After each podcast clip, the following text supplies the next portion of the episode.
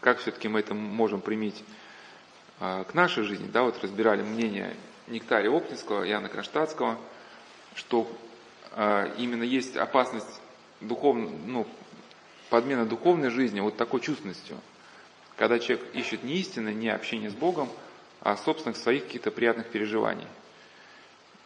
Смысл вот этой трагедии очень хорошо был описан Игнатием Личининовым в книге «Аскетический опыт», это том первый, там у него есть статья о прелести.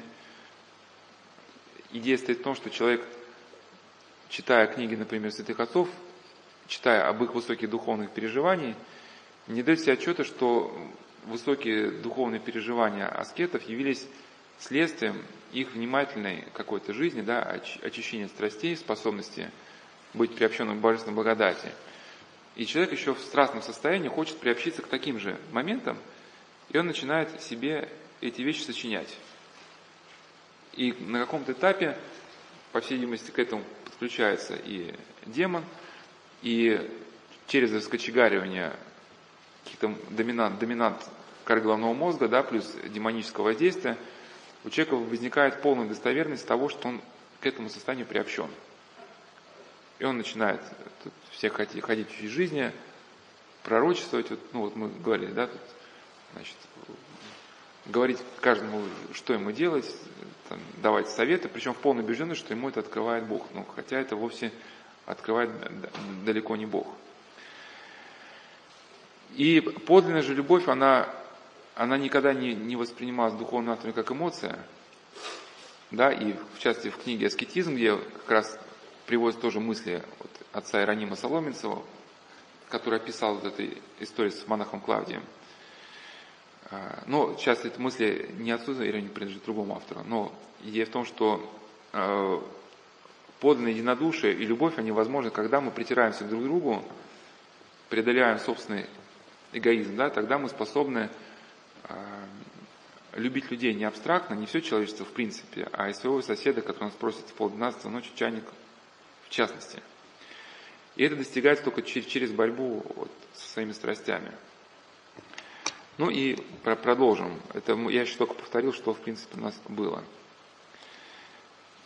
А, подобные практики, хотя они, неважно как они называются, там тета-хилинг, биоданса, вот эти танцы суфиев, или вот эти, как это, зика называется, да, у, у боевиков. По сути, та же самая биоданса, да, ну, когда они вокруг костерка, друг другу положив руки на плечо, не, не спеша значит, передвигаются, напевая, напевая какое-то такое протяжное песнопение, ну, входя в общее какое-то трансовое состояние, общее для всех, да, и в этом состоянии уже они же готовы идти, идти, сказать, на, на войну под пули. Ну, то есть введение в трансовое состояние, оно, в принципе, везде, везде одинаковое, неважно, как оно называется. И для нас исторический экскурс в историю раскольников, может быть, он был нужен для того, чтобы сопоставить все это с современностью, да, а,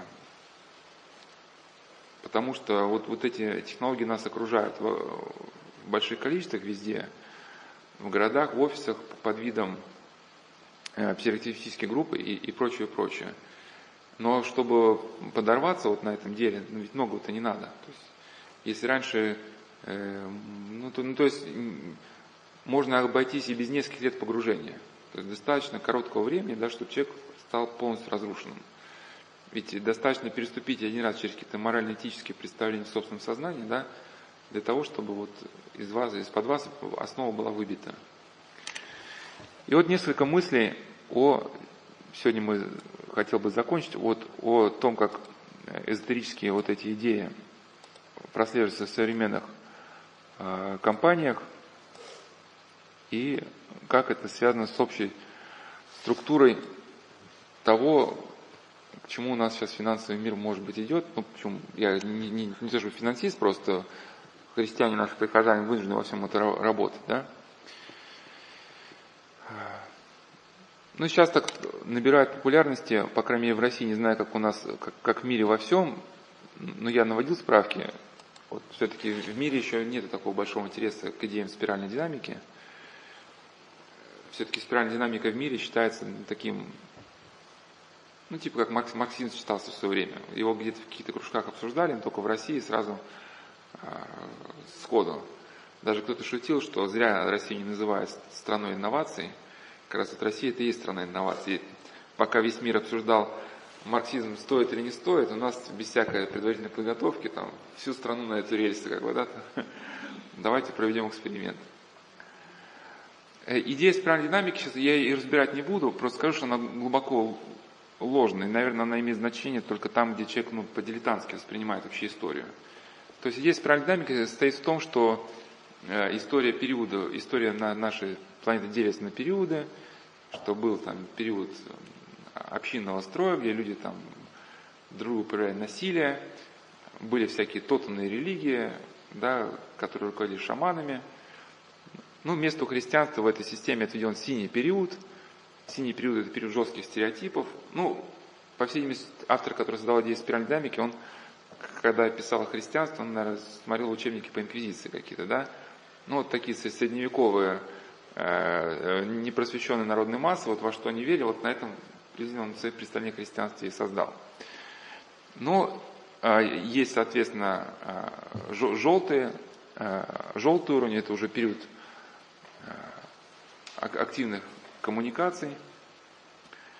Ну, желтые компании это ближе вот, ну, вот такие концерны, может быть, типа, ну, не хотелось бы каких-то имен называть, чтобы... В общем, крупные международные концерны, которые включают в себя представителей разных народов, с помощью сетевых технологий происходит управление, быстрый обмен информацией. Но э, это еще пока на, на уровне такого еще, в принципе, ну, такого стандартного менеджмента, да.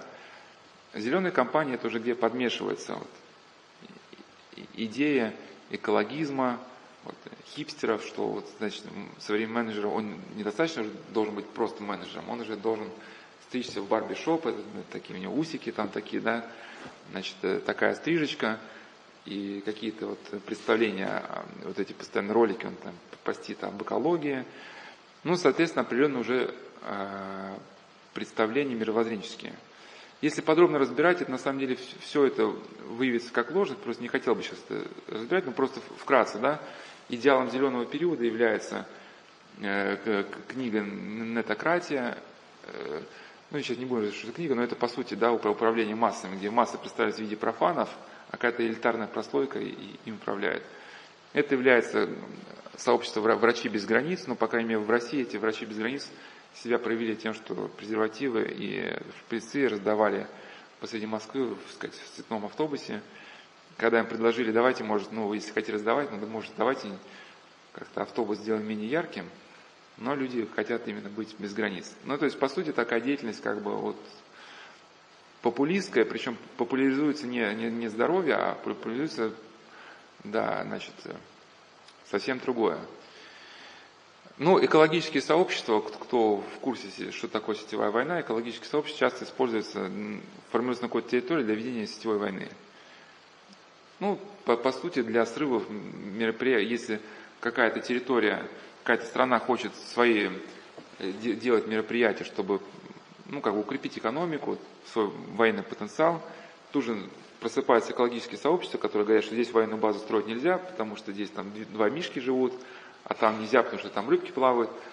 У нас э, Сибирь, кто жил в Сибири, захватывается через экологические как раз сообщества. То есть, чтобы за руку не схватили, создается какой-то кружок любителей окружающей среды, и люди посещают эти семинары, только не они платят деньги, а им, им платят деньги.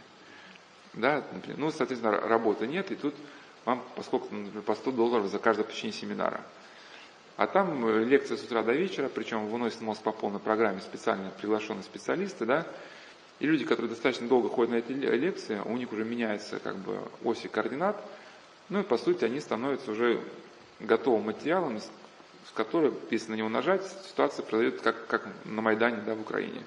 То есть эти территории, они вспыхнут как бы на раз, на раз-два, да, а все это действует через экологическое сообщество. То есть я к чему?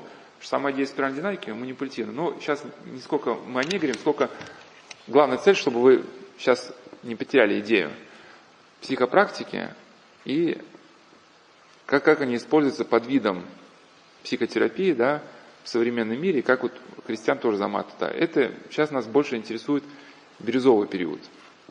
На основе идеи спирали, а вы что, улыбаетесь, вы слышали, да? И вы в бирюзовой компании работаете?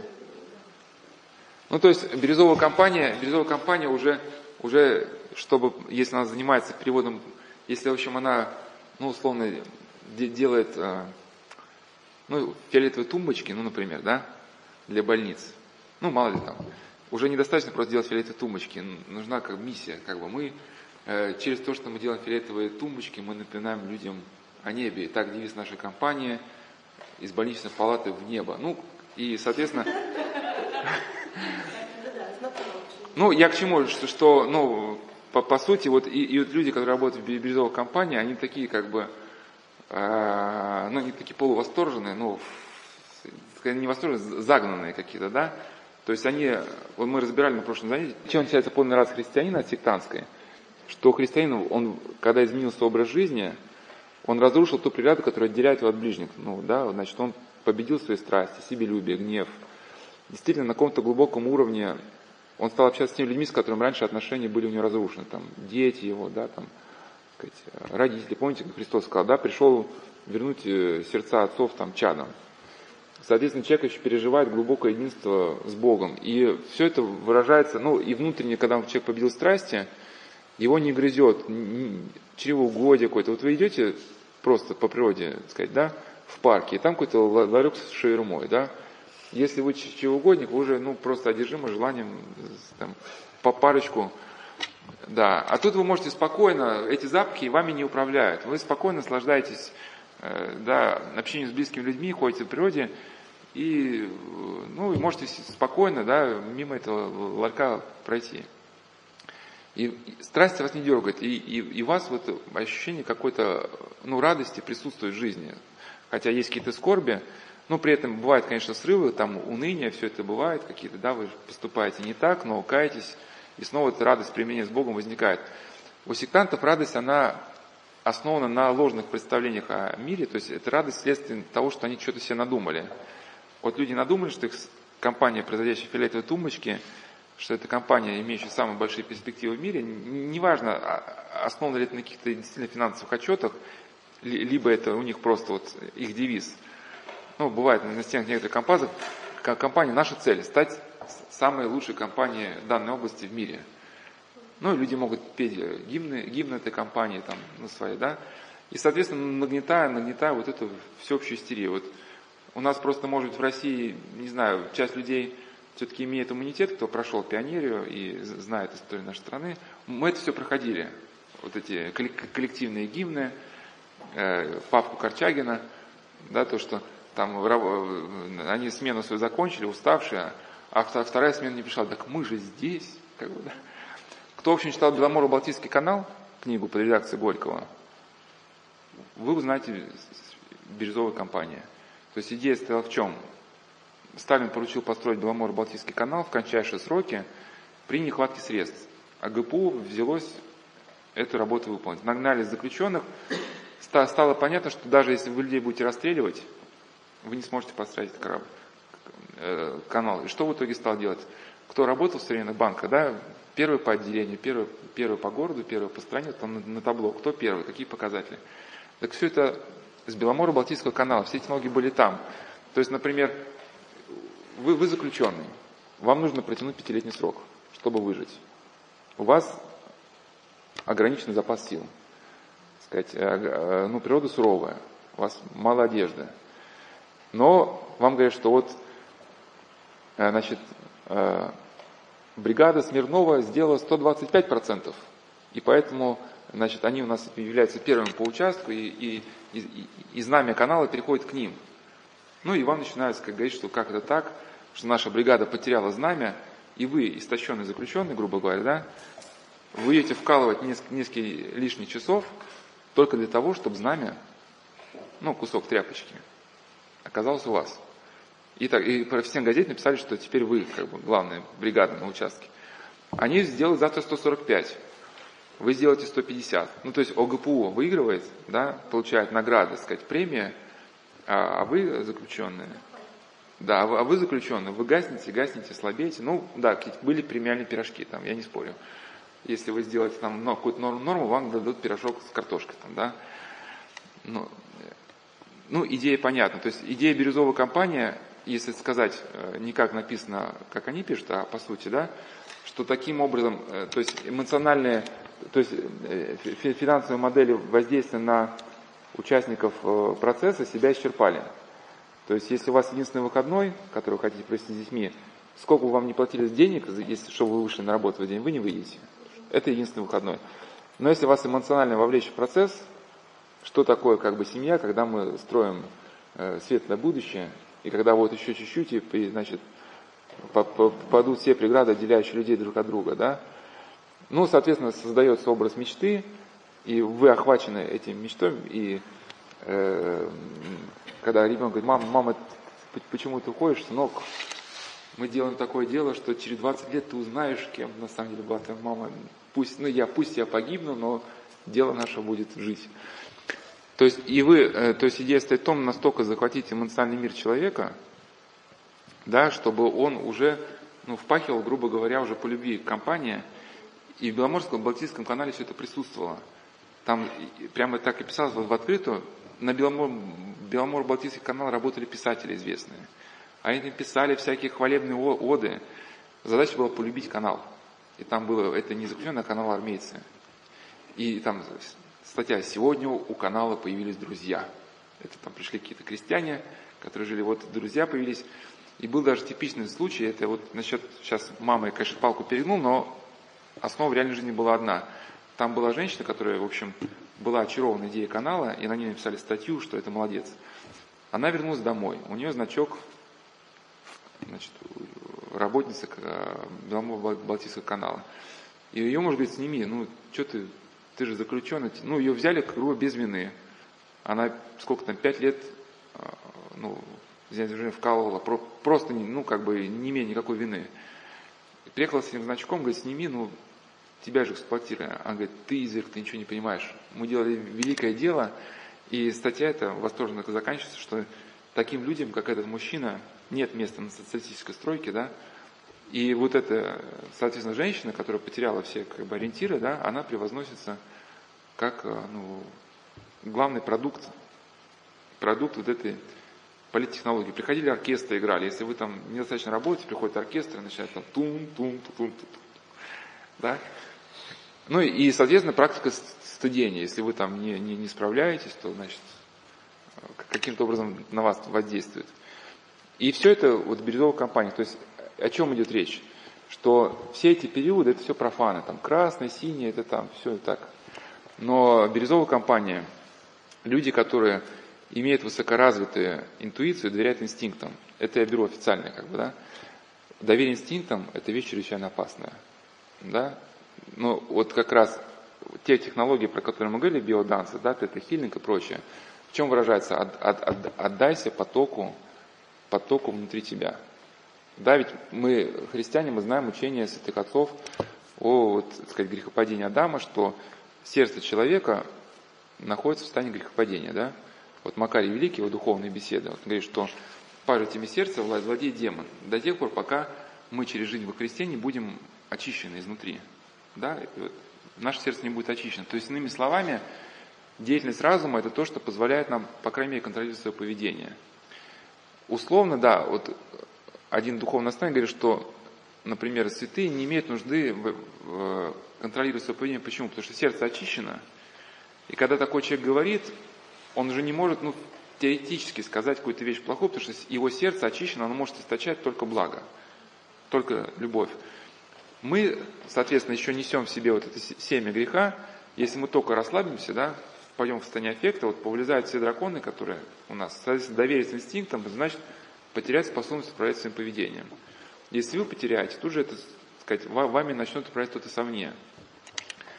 Люди имеют высокоразвитую интуицию. Вот в христианском мышлении это, это значит, это как бы людям в бирюзовых компаниях нужно к этому прийти, условно. Я просто некоторые моменты разбираю, чтобы вы поняли, в чем манипуляция. Потому что есть такое выражение, Бог шельму метит, и человек, если он даже сторонник лжи описывает ложь, он всегда не сможет написать 100% текст, к которому невозможно будет подобраться. Что-то нам все равно даст намек на то, что это ложь. Что такое интуиция? Да? Интуиция как накопленный опыт, в принципе, может быть для нас ну, приемлема. То есть, если хирург сделал тысячу операций на сердце, он уже по цвету просто кожи пациента будет приблизительно знать, что он найдет в грудной клетке. Ну, если вы там тысячу детей через вас прошло, вы педагог, вы уже сразу сходу как бы понимаете, какие у ребенка там, в чем надо развивать. То есть, ну, рука набита. Конечно, надо тоже следить, чтобы прошлый опыт не заслонил от нас живого человека, потому что живой человек, он может уникальный, может не вписываться в прошлую нашу доктрину. Но там э, часто речь идет в мире современном финансовом, сейчас очень модные интуитивные технологии, потому что рынок движется непредсказуемо, и многие сейчас финансисты, они занимаются медитацией как раз, чтобы э, войти в некое трансовое состояние, в котором вам ну, станет понятно, куда это все будет движется. Вот это категорически опасно, да, потому что э, вы, получается, свою жизнь основываете не на том, что вы можете проверить, на некой случайности, да, и опять же, трансовое состояние открывает на, ну, человека для воздействия падшего духа, и падший дух, может быть, даже, в принципе, например, зная, что какие-то там воротилы готовят обвал рынка, например, финансисту даже сказать дату, когда этот обвал произойдет, и он, например, заработает большую сумму денег. А все дальше будет как у Пушкина в пиковой даме. То есть задача же демона не делать счастливую, совсем счастливую, да, он дает два-три раза информацию, на которую вы можете заработать, вы взлетаете на самые топы, и потом демон вам как бы так, так ведет дело, чтобы вы поставили все, все свое финансовое сказать, благосостояние на какой-то момент, в котором вы, безусловно, уверены. И у вас обрушится просто все. Плюс еще долги. И происходит самоубийство. То есть главная задача демона – толкнуть человека в самоубийство, потому что любой грех все-таки еще может быть дан покаянием. При самоубийстве пока нет. А почему ему нужно ваше благосостояние? Потому что если он просто демон, ну, такого стандартного менеджера вергнет в нищету, ну, что там, человек только поезд затянет, и, ну, ну и, и не это еще было, да, ну, сказать, там, поживем, что-нибудь, что-нибудь выпрямится. А так, значит, вы взяли, так сказать, э, ну, не знаю, там, переехали там в десятикомнатную квартиру со своей семьей. Ну, то, что деньги пошли, туда, значит, тещу привезли, там, еще кого-то. Э, сразу набрали кредитов, ввязались какие-то финансовые операции, предполагая, что ваше благополучие будет так идти год. Значит, жена там, она там, шуба, бриллианты, и вдруг просто обвал, вы говорите, все, все, все семейство, что мы переезжаем в коммунальную квартиру, шубы сдаем комиссионные, бриллианты тоже, и все это лопается, и человеку пережить, чтобы пережить вот это неимоверное богатство и резкую нищету, это надо быть очень, ну, как внутреннее ядро должно быть какое-то очень большое, но обычно такие люди на этой аферу не покупаются. А часто человек не выдерживает. То есть, кстати, эта же система демонская, она используется в концлагерях. Это Бруно Бетельхей, психиатр, рассказал, что так ломали людей. То есть, его, например, выводили, ему объявляли, что он освобожден из лагеря, он переодевался, его подводили к воротам, что вот-вот выпустят. Говорит, нет, брат, мы тебя не освобождаем. И обратно в барак.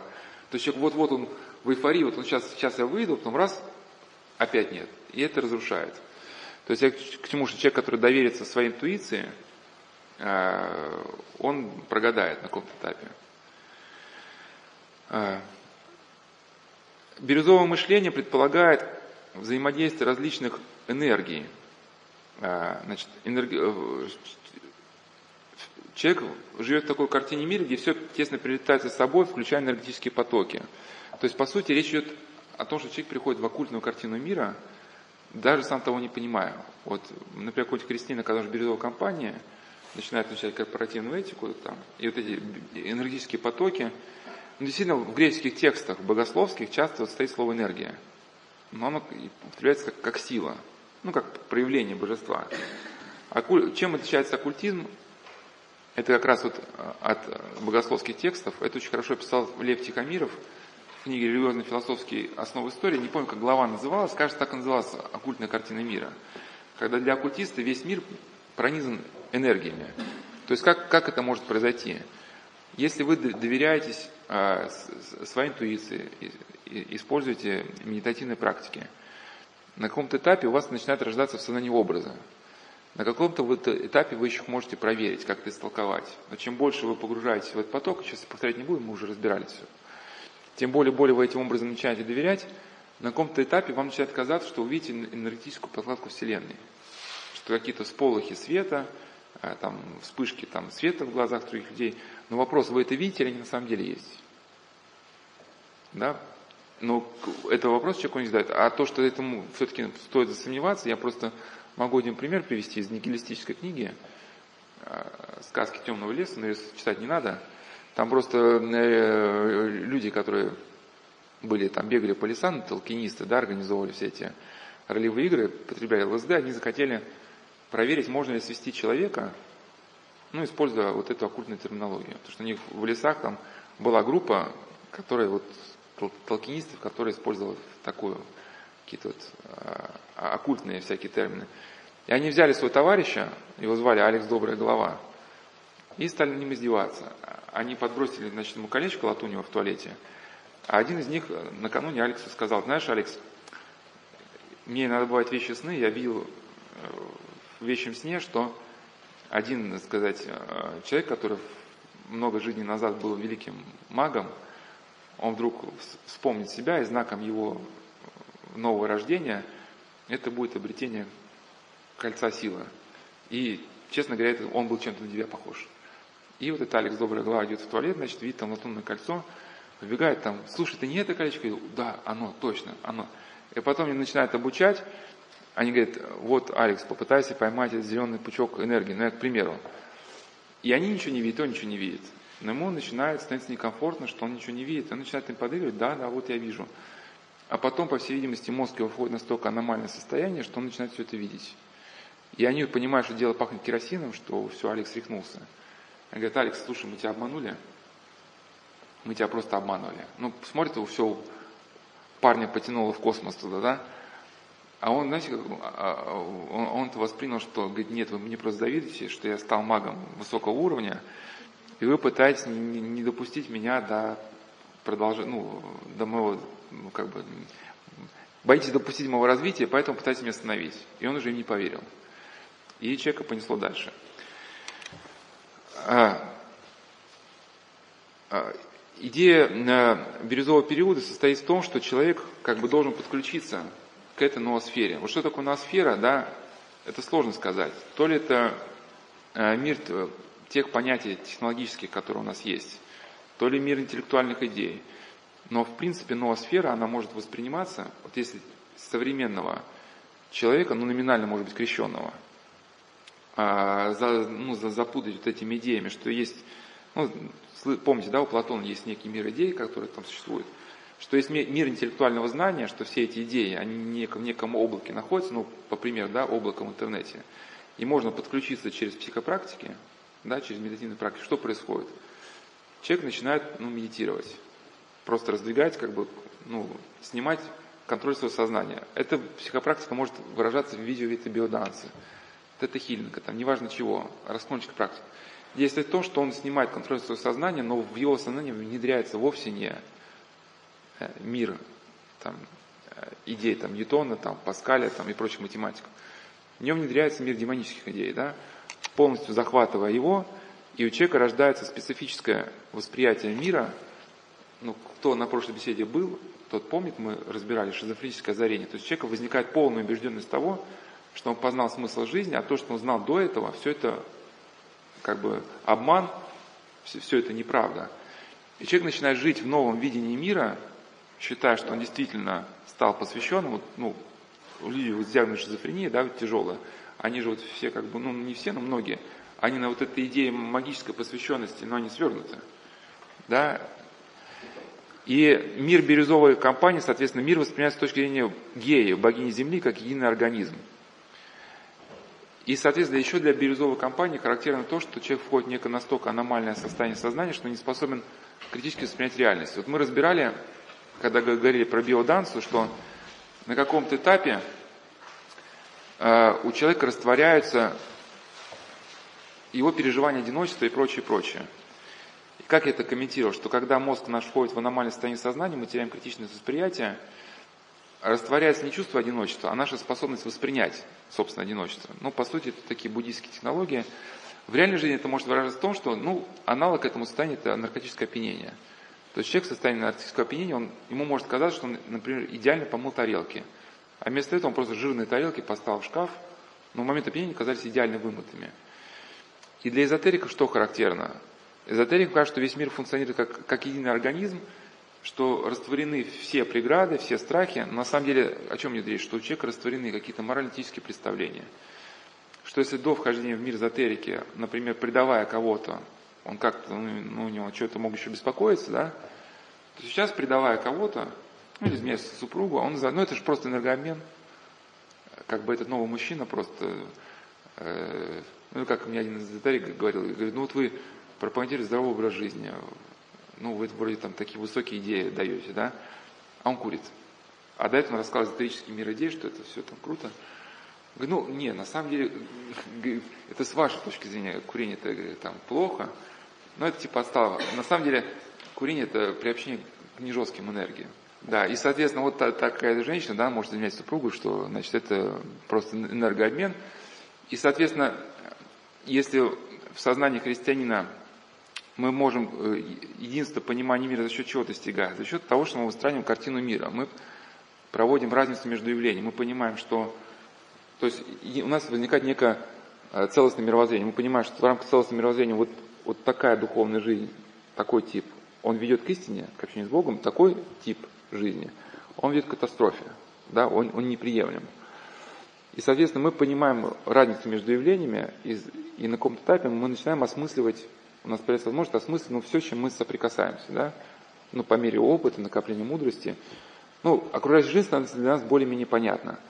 У эзотерика, в частности, бирюзовая компания, идея по понятности, она возникает за счет другого. Ну, иллюзия понятности за счет того, что он отказывается вообще от идеи добра и зла, от каких-то фундаментальных э, принципов мироздания и также от собственной морально-этической оценки происходящего. То есть и э, некое, э, если мы включаем какие-то явления за счет того, что мы находим ну, должное место в нашей картине мира, например, вот мы понимаем, что вот биоданс это не для нас, потому-то, потому-то, потому-то. Мы дали определенное место в картине мира, да? Эзотерик включает все в единую картину мира по другой причине, за счет неких извращенных толкований.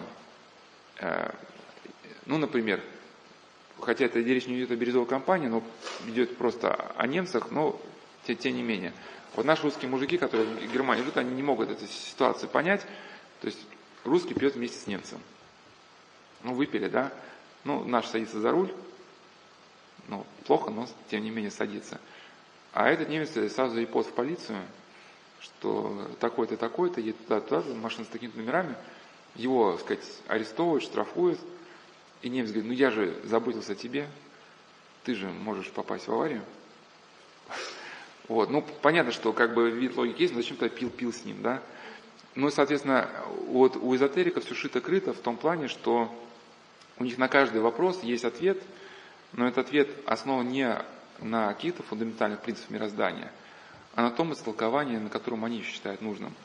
Если начать задавать вопросы, Например, ну вот я просто приду, пример, один эзотерик, очень ну, миллиардер, не буду говорить, как его зовут, он как бы говорит, что добра и зла нет, ну, не знаю, его компания является бирюзовой или нет, но, по крайней мере, один очень крупный финансист, который двигает бирюзовые идеи, про того финансиста, про которого я говорю, он считает, что это типа полный писк, что это, в общем, учитель номер один.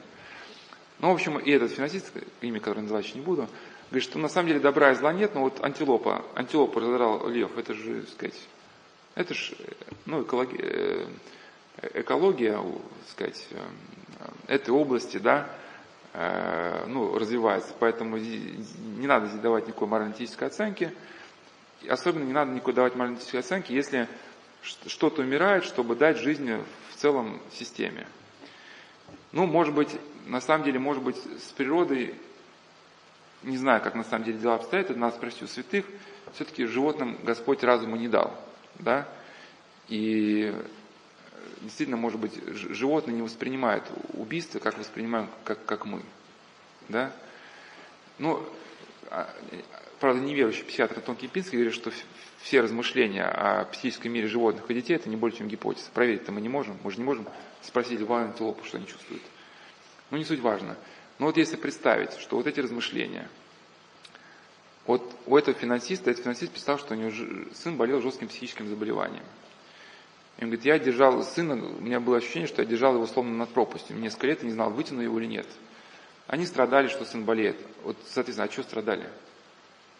Ну, это все в рамках, э, ну, ну, ну, как бы, да, сын, сын умирает, если ты, ты веришь, что все это в рамках экологичности системы, все это какие-то причинно-следственные связи, то, то что ты, соответственно, переживаешь, да? Или вот его размышление, что не надо, что вот если э, что-то умирает, чтобы дать жизнь более глобальной системе, что это нормально. Ну вот я так представил, например, да, вот сказать, ну, как конгрессмен США, вот посмотри на эту компанию, его с миллиардными оборотами. И говорит, знаете, мы подумали, что экономика США будет простимулирована, если мы конфисковываем все ваши активы, всю вашу компанию, ну, вместе с иностранными представителями, и все это идет в бюджет США, да, и мы, и мы на деньги развиваем социальную сферу, там, бабушкам помогаем, как это вместе согласиться, которые не подкрепляются э, собственным отношением к происходящему. Вот Насим Талеб, лауреат Нобелевской премии, он в своей книге «Искусство собственной шкуры», он говорит, что если мы не готовы рисковать собственной шкурой, то мы не имеем права принять какие бы то ни было решения, ну, которые обязательны для других. То есть наше решение, наше решение, то, чему мы можем, учим других, может только тогда иметь вес, когда мы сами способны вот на этот процесс поставить собственную шкуру. Ну, как это значит, мы двигаемся вот дальше? Вот в рамках просто вот этих бирюзовых компаний, соответственно, а, возникает идея, а, ну, словно а, пик переживаний. То есть за счет, чтобы держать работников постоянно в возведенном состоянии, ну, то есть, чтобы работники активно работали, их нужно держать постоянно на состоянии взвода ну, достаточно даже ненормального.